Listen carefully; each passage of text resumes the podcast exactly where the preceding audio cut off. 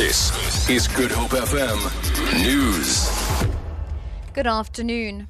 President Jacob Zuma has warned against moves by some Western leaders to link the Paris terror attacks to migrant crisis facing Europe. Militant group IS has claimed responsibility for Friday night's attacks in the French capital, in which at least about 129 people were killed. President Zuma has been addressing a BRICS leaders meeting on the margins of the G20 summit in the southern Turkish resort of Antalya. Refugees flocking to Europe in search of peace and a better life must not be labeled and ostracized as a result of this attack.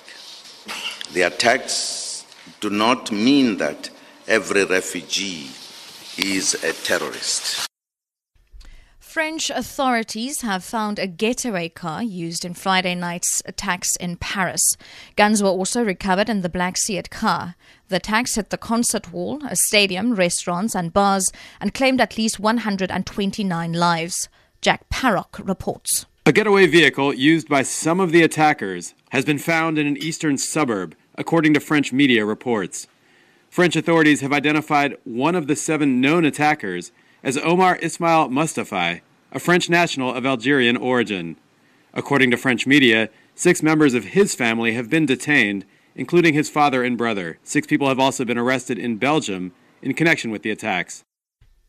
The road safety campaign in Cape Town has questioned the Department of Transport's ability to enforce the proposed points demerit system. This follows Transport Minister Dipuo Peters' announcement at the National Road Safety Summit in Cape Town that Parliament will soon pass the Administrative Adjudication of Road Traffic Offences, or AARTO, Amendment Bill.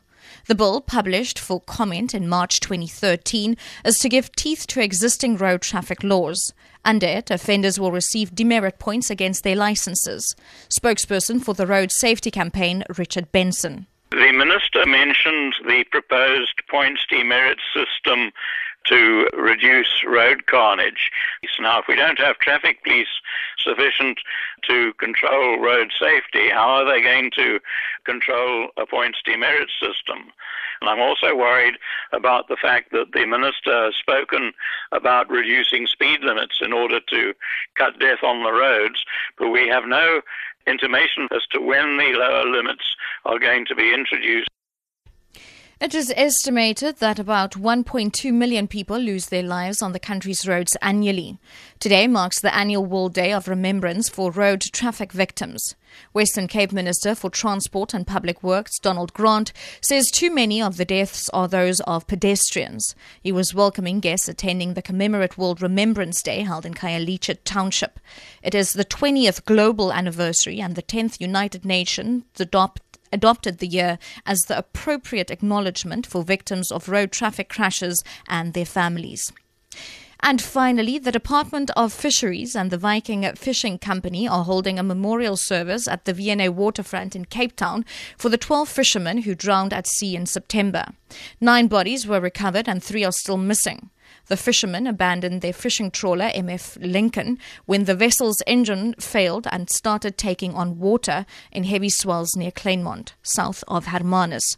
Viking Group Financial Director Rory Williams says the service is aimed to honor and remember the crewmen. Families of the victims and dignitaries have started to arrive at Jetty 2. For Good FM News, I'm Shillen Barnes.